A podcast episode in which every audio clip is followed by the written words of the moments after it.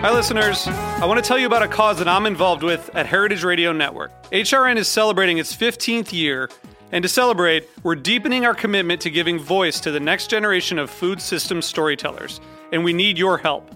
Our internship and fellowship programs help activate new possibilities for underrepresented and underestimated young people through experiential journalism, audio engineering, and production training.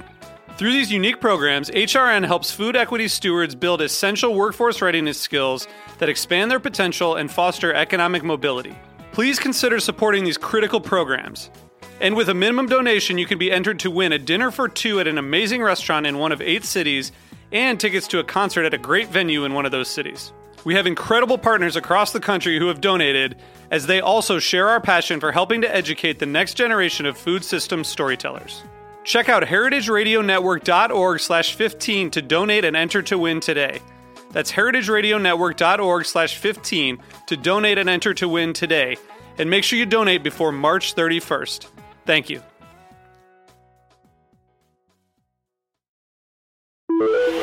Osiris. Welcome to Wheels Off, a show about the messy reality of the creative life. I'm Rhett Miller. When it got wheels off. Started up and we ain't gonna stop. Oh, said I like you, like it or not. That's when it got wheels off. Robby Krieger joined the Doors in 1965 as a 19 year old kid.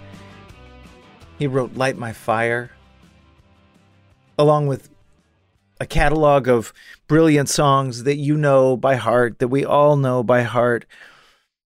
Robby Krieger has a new memoir out called Set the Night on Fire that stands apart from other rock and roll memoirs because of the kindness with which he approaches his own story, his memories, the feuds with his bandmates, the misportrayals of Hollywood and other books that have come out over the years. He is a deep thinker. He's a very chill guy. And all of that comes across in this interview. I'm so grateful that I got to speak with him for Wheels Off. And I highly recommend that you either read or listen to, or both, Robby Krieger's new memoir, Set the Night on Fire. Such a good dude, such an interesting guy. It was tricky making the the recording work of the Zoom, you know, it's lining up schedules and then the technology. I think throughout you may hear a beeping in the background of where he is. I never really pressed him on it because it had been so hard just getting everything to come together to begin with. So you may not notice it. It may drive you crazy. I don't think it will be the latter. I think it's pretty low key. Robby Krieger is great. And I'm so honored to get to speak to him. A life in rock and roll, unlike any lived by anyone else I can even think of. Like, uh, who else is Robby Krieger? You kidding me? This guy's incredible. And he's on Wheels Off. So please welcome to Wheels Off the great Robby Krieger. Welcome to Wheels Off, Robby Krieger. Thank you so much for joining us today. Uh, no problem. This is so great for the edification of our listeners. Where are you right now? I'm I'm uh, home in L.A. Uh, just got back from New York, where we did some shows. Oh, very cool. Where where did you play in New York? Well, um, in New York City, uh, at the Sony Hall, it's called. I don't know if you've ever been there, but um, it's this weird place. It's like underground, like two stories underground, but it's a big theater. It's kind of kind of cool. That sounds pretty cool. Um, I really appreciate you taking the time. I, I should tell you that um, I loved your book so much. It was so well written and so thoughtful, and man, it really it, it gave me all sorts of you know feelings. I got to say, I I, I found myself getting choked up and teary eyed more than once. It was really beautifully done. Wow, that's cool. Thanks so much. Um, boy, uh, so I always begin these conversations by wondering what it is, uh, what creative project are you working on at the moment, and how does it light you up? Well, we're just starting to play some shows right now, and um, we're going to play the Whisky for the first time in in a couple of years uh, next week, or in December fourth, actually. And um, we're I'm doing some. Uh, we're we're putting out a new uh, L.A. Woman box set because it's 50th anniversary of that. Wow. And uh, I also have an album coming out. It's um, it's kind of reggae, instrumental instrumental reggae album. Wow. It's, it's called Box versus uh, versus Dub. That's crazy. You you in the book you spent some time in Jamaica back in the day. Is it a place you visited a lot over the years? Um, yeah, I've been there a few times. Um, I love Jamaica. Yeah, mainly for the music. Sure. Uh, you know, it's it's uh, it was kind of crazy when we first went there. Uh, it was right after the Miami thing, you know. And, yeah, it uh, seemed yeah, like that we, was a seminal we, trip. yeah, we were supposed to be going on tour right on a tour right after that. So we did the Miami thing. Everything was fine. Nobody got arrested. Uh, the cops were upstairs having beers with us, in fact. Um, so then we went to Jamaica just for a few days just to hang out before the tour. And uh, we get back and we hear no more tour. Jim got uh, charged with uh, all these felonies, and so uh, that was that was a surprise. Yeah, hearing that story and the way that that the fallout from that Miami gig um, and the trumped up charges and all that, it, it seemed like that was, you know, that was like a really um, pivotal moment in the band and and even in for Jim. I mean, it seemed like that was must have been a hard thing for all of you guys to to weather the that insane stupid thing. Yeah, yeah, it was maybe meant to be, but I don't know. I mean, you know, he he probably would have pulled his pants down if uh, if our road manager hadn't been holding right behind him, holding his pants up. But uh, but it never happened. You know, that's the point. Yeah. Well, it's amazing that you've got all this new music coming out, and uh, that's obviously you're not resting on your laurels. I wonder for you to go back to the Whisky, a stage that you've got such a history with, you know, all these years later. Is it just does does it feel like ghosts when you go back there, or is it just a place that you've worked over the years so many times? It's just like going back to it. It's pretty regular. Yeah, I mean, I I've played there an average of once every couple of years, you know. Uh, so it's not like a real nostalgic or anything, but it's still cool, you know. It's uh, they got one of my paintings hanging in there, and uh, it's you know it's obviously the place where we started and and uh, it was the beginning of our career. So it's kind of you know known as the doors place. Can you tell me a little about the the book and how it came together and what it was like for you to write it and revisit it? Because like i said i've read a handful of these rock memoirs and i feel like yours was a lot more thoughtful and and I just really I really enjoyed it. I thought it was m- more well done than most of these. Oh, thanks so much. Appreciate that. Yeah, I I had read a bunch of them too, and um, I just wanted it to be different. Um, you know, I actually started writing it about 25 years ago, um, when John and Ray had written their books but then what happened was, uh, you know, those two books made a lot of problems between the three of us and uh, ended up with a lawsuit and all that stuff. So I just kept putting it off. in a way, maybe it was cool that you waited a, a, while to do it because you were able to not only sort of address all all the books and movies that had come out and give your own side of the story, but it was kind of sweet that you had this perspective where you, in a lot of ways, were able to, you know, put a lot of the negativity to rest. I thought that was really cool the way you handled it all. Uh, yeah, I think yeah, you're right. I, maybe it was better that I waited. You know. So I, I think it all worked out for the best. Um, it's it, you talk a lot about it in the book, and and I'm I'm hoping obviously that our, our listeners all go out and read it or listen to the audiobook, which by the way I listened to the audiobook and it was super well done. Uh, though the problem was that it, you're missing all the great pictures unless you figure out Correct. the PDF situation. but but you know i wonder because you got you did get such a young start i wonder do you um can you pinpoint a moment where you knew that you were going to make a life in music or in rock and roll for you? Was there like an epiphany moment early on? Um i think i think it was when i was in high school. And um you know i was i was uh, having you know playing guitar most of the time, you know, in school rather than studying.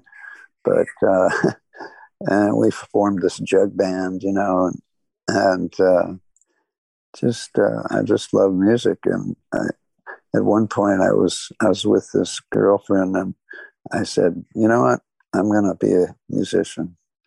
And and she said, really, you really believe that? I go, yeah. And that was it. yeah, couldn't break that promise. I have a couple of teenage kids, and they they would say that you were manifesting. That's the big word they use now. You were manifesting. What does that mean? I don't know. I think it's when you say something to the universe and it becomes real because you said it. Ah, uh, yeah, uh, that's could be. Um, that, that's actually in the book. So. Yeah, I I love that. Well, I mean, it's it's such a fascinating story because you know I it's I just spoke to a novelist the other day who didn't um, put out her first novel till she was into her 40s and then here you were you you know already had um, a massive rock and roll career by the time you were 25 or whatever like you you know I I wonder looking back on it does does the youth seem like it was uh, a necessary part of the equation? Does it seem like it was something where you wished in a way you'd been a little older so you could appreciate it more, or just it is what it is? Like, what was it like to be so young when it was all happening? Well, I never thought of that. Um, I mean, it just seemed uh, normal to me, you know, at the time. I, I mean, looking back, I was 19 when I wrote uh, Light My Fire. it's amazing. Yeah, and uh, you know, maybe I do wish I was older because uh, it was, you know, after Jim passed away, it was really tough to to keep going and not just give it up and say, "Hey, I'm just going to do something else." You know, we had no idea that 50 years later, people would still be into the Doors boy it, it really is a testament to the music right? And and it's funny reading um because I, I, you know i spoke with john um uh for wheels off and it was interesting but but to hear your stories about writing all these songs um as a songwriter myself i just feel like that's such a magical thing and I, and I love the way you describe it in in the book um and I'm, I'm obviously i'm glad that you stuck with it. And now to be doing it and putting out new records all these years later does it still feel like it's the same thing to write us to sit down and write a song? Uh, i think so. Yeah. I mean uh, you know obviously it was a lot a lot easier when when you have jim morrison as a song he's a songwriter guy with you. But uh, yeah it's uh, you know, like something you have to keep doing, you know. So, so you write songs? Oh yeah, so I I I sing in in a band. This is my main thing. I apparently at some point a few years ago it became obligatory that everyone in entertainment has to host a podcast and they told me that Uh.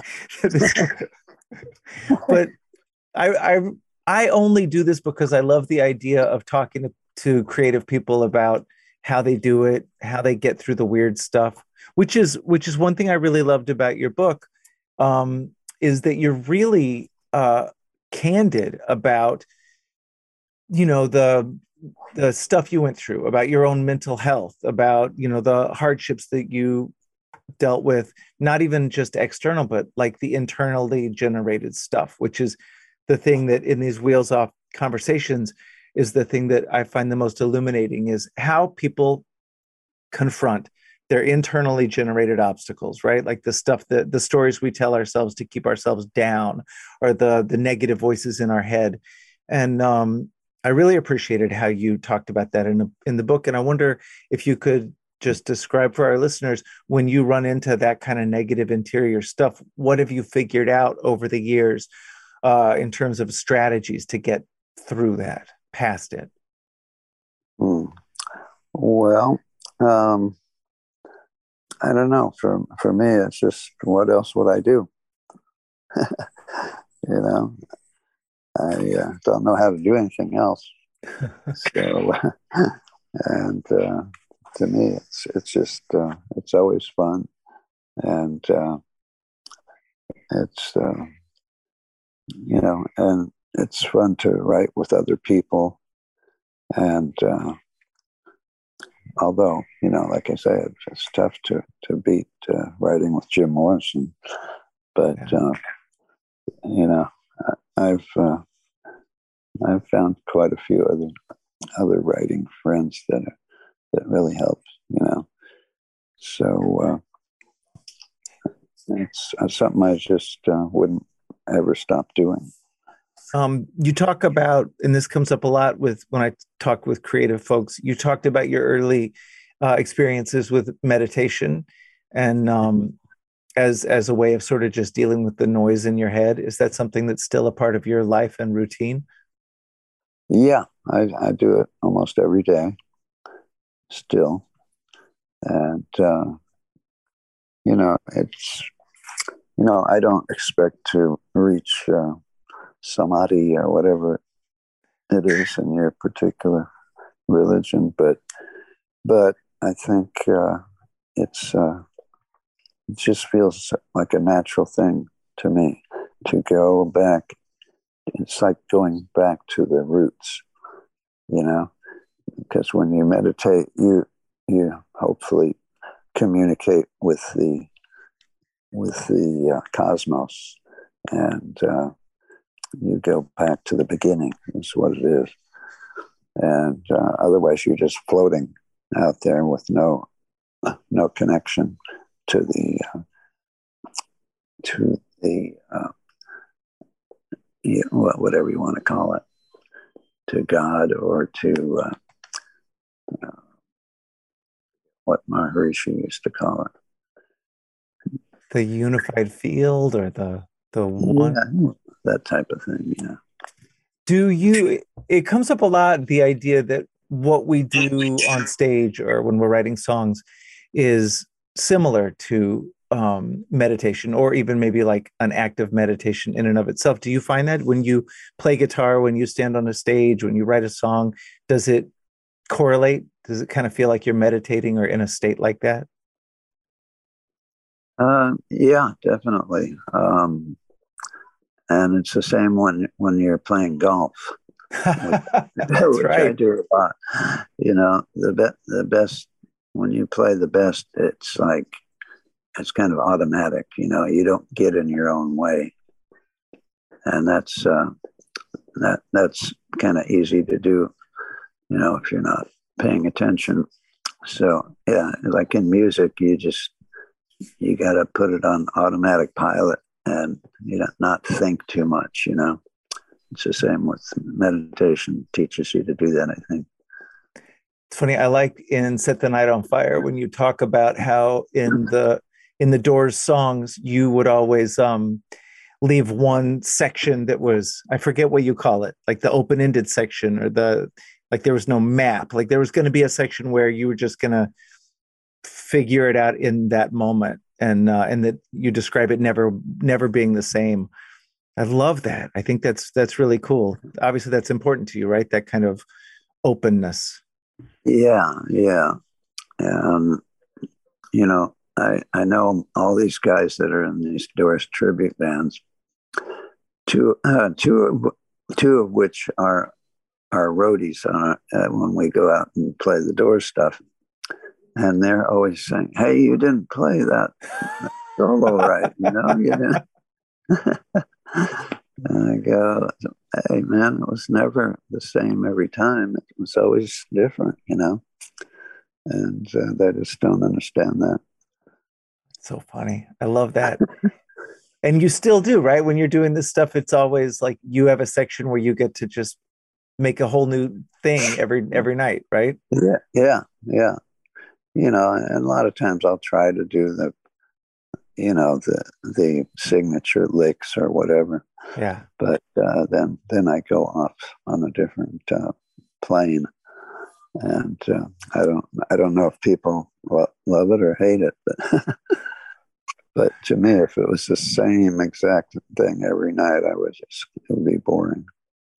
Yeah, absolutely. Um, so I wonder, you know, this is I feel like there's already just been a lot of great wisdom in in this conversation we've had, and certainly Set the Night on Fire is chock full of, I feel like really actionable, good stuff, useful wisdom. But I wonder if you would mind sort of distilling some of this wisdom for us um, in the uh, if you were to run into a 21 year old version of Robby Krieger, but in today's world, uh, what advice do you think you might give yourself? Hmm. Um, maybe don't get married so early. I've been with my wife now for 50 years. We just had our 50th. Congratulations. Actually. Yeah, so it worked out well.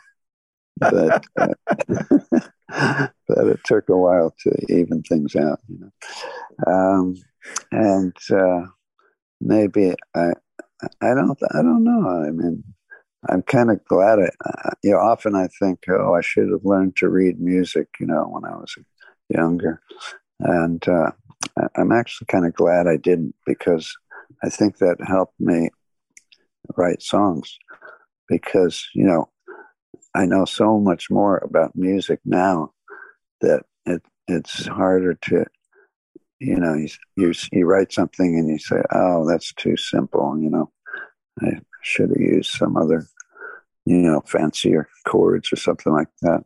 But back then I was just, I didn't know anything. So everything was new, you know boy, you describe one of the songs. I'm trying to think if it was um, Light My Fire. There's a chord progression, and you go through it in the book where you're breaking all these rules, right? You're you're you're doing all these things. Um, maybe Right, you'll re- right. maybe it was was it Light My Fire? Yeah. Yeah. So and and and it's what you're describing, and I, I totally agree with this. I remember learning the circle of fifths and being mad, wishing I'd never learned, you know, whatever that kind of thing. But Yeah. the the way you describe it is so great, right? Like you you broke like every rule and used every chord that you weren't supposed to. But how great was? I mean, you know, as George Drakoulias always told me, you can't argue with you can't argue with the sales. Like the song turned out great, and rules be damned. Yeah, exactly. I mean, you know, the first thing I wrote on Light My Fire was the uh, what is now the intro, which has, you know, which has Ray doing the uh, the Bach stuff. You know, Mhm. well before he did that Bach stuff, I had these chords, and it was. I just wanted to use all the crazy chords that I never would think of using, just for fun, you know. So it's like uh, okay, G, D, F, uh, B flat, E flat, A flat, A. You know, whoever uses those chords together, and and so when Ray heard it, he, uh, you know, it was it was just a way to get out of the solo back into the song, you know. And he didn't have any of that of that Bach stuff on it yet, so that took you know months and months of playing it every night. And he would add a little bit here, a little bit there, and you know, in the movie they show him saying, "Okay, you guys go out to the beach while I write this." You know, it took him half an hour. Yeah, it wasn't like that. Yeah, I thought you I thought you were pretty even-handed and kind like, you know, throughout the book, but especially in your description of the movie.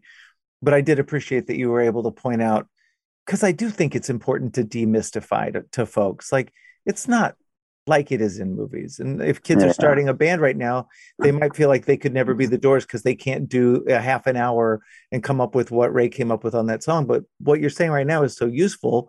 I hope kids know that, right? That Yeah, for sure. I mean, it takes, you know, we were very lucky because we we were able to play every night for months uh, and develop those songs. You know, where so many bands today will play maybe once a week, and and uh, if they're lucky, and uh, and then they try to make an album, and you know, they have to make most of the stuff up during recording, which is not easy. yeah, or build it on a Pro Tools session. Yeah. Oh man. Well, I, I I think it's so cool. I really think that your your life in rock and roll and and the way that you described it in the book, I just think it's really a generous thing. And I I, I hope everybody goes out and reads it because it's uh it's more than just about your life in the doors. It's it's you know it's a really thoughtful book. I've got a know you you have a, a son as well. I've got um my son reads a lot of books that are like spirituality books or self self help kind of books, and Ah. um I keep wanting to tell him like if you read like a book like Set the Night on Fire or a book like a really great novel, there's stuff in it where you learn so much, and it's not technically called a self help book, but yeah, there you are. so what does wheels up mean? Um, I have a uh, friends of mine would always use that as an expression to describe. I think it goes back to some sort of a like a car race thing, but when um, the wheels are flying off and the car's falling apart or something like that. It's when things get weird, basically. Uh, uh, okay, I thought it was more like an airplane thing. oh yeah, that would be wheels up, which might be better marketing. I've never been great at marketing. Oh. cool. cool. Well, Robby, man, I just I think you're such an inspiration, and I love uh I love the fact that I've I've gotten to talk to you, and thanks for letting me pick your brain, and thanks so much. And and like I said, I hope everybody goes and reads the book because it's fucking great. Um, thanks for joining me today thanks, thanks so much. Uh, and I got to give credit to my co-writer Jeff Alulis, who I probably would never have finished the damn book if it weren't for him. So Well, if you don't mind my asking, because you you guys took a really cool approach to. Of course, I'm restarting the interview now. Sorry. Um, you took a really cool approach to the way that you used like the chronology of it. Like you open with, you know, you Right, open, right. you jump Yeah, around a lot. Yeah, it's not just uh, chronolo- chronological. Well- yeah, we, yeah, we uh, we both uh, kind of talked about that uh, in the beginning, and um, I was just uh, watching some movie and which did the same thing, you know. And I always like it when movies do that, where they have a lot of flashbacks, you know, because it does it makes it more interesting to me. It well, it almost makes it like a mystery novel in a way where you'll tease something and then you'll go somewhere else for a long time, and then you're the reader is wanting to know, well, what's going to happen with that thing, and then you come back to it chapters later. Right, right. It, it Yeah. really works. It's so great. That made it made it more fun to write too. Yeah. Man, well, Robby, thank you so much. This is great. Good luck with the new All right. records. Woo! All right, good talking to you, man. You too. Take care, Robby. Bye. Okay.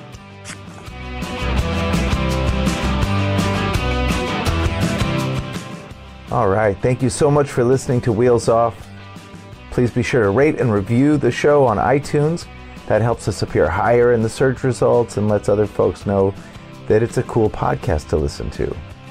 Also, as the kids say, don't forget to subscribe on iTunes, Stitcher, Google Play, or anywhere else that you listen to shows like this so that you never miss an episode.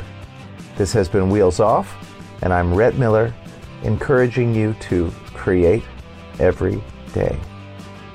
Thanks, y'all.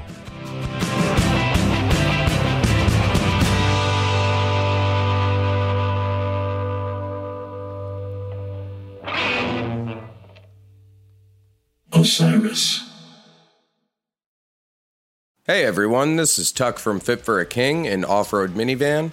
Every week I bring you fun interviews alongside your favorite metalcore entertainers with my new podcast, Get Tucked. Join me every Monday with bands like Counterparts, Crystal Lake, like Moths to Flames, and many more.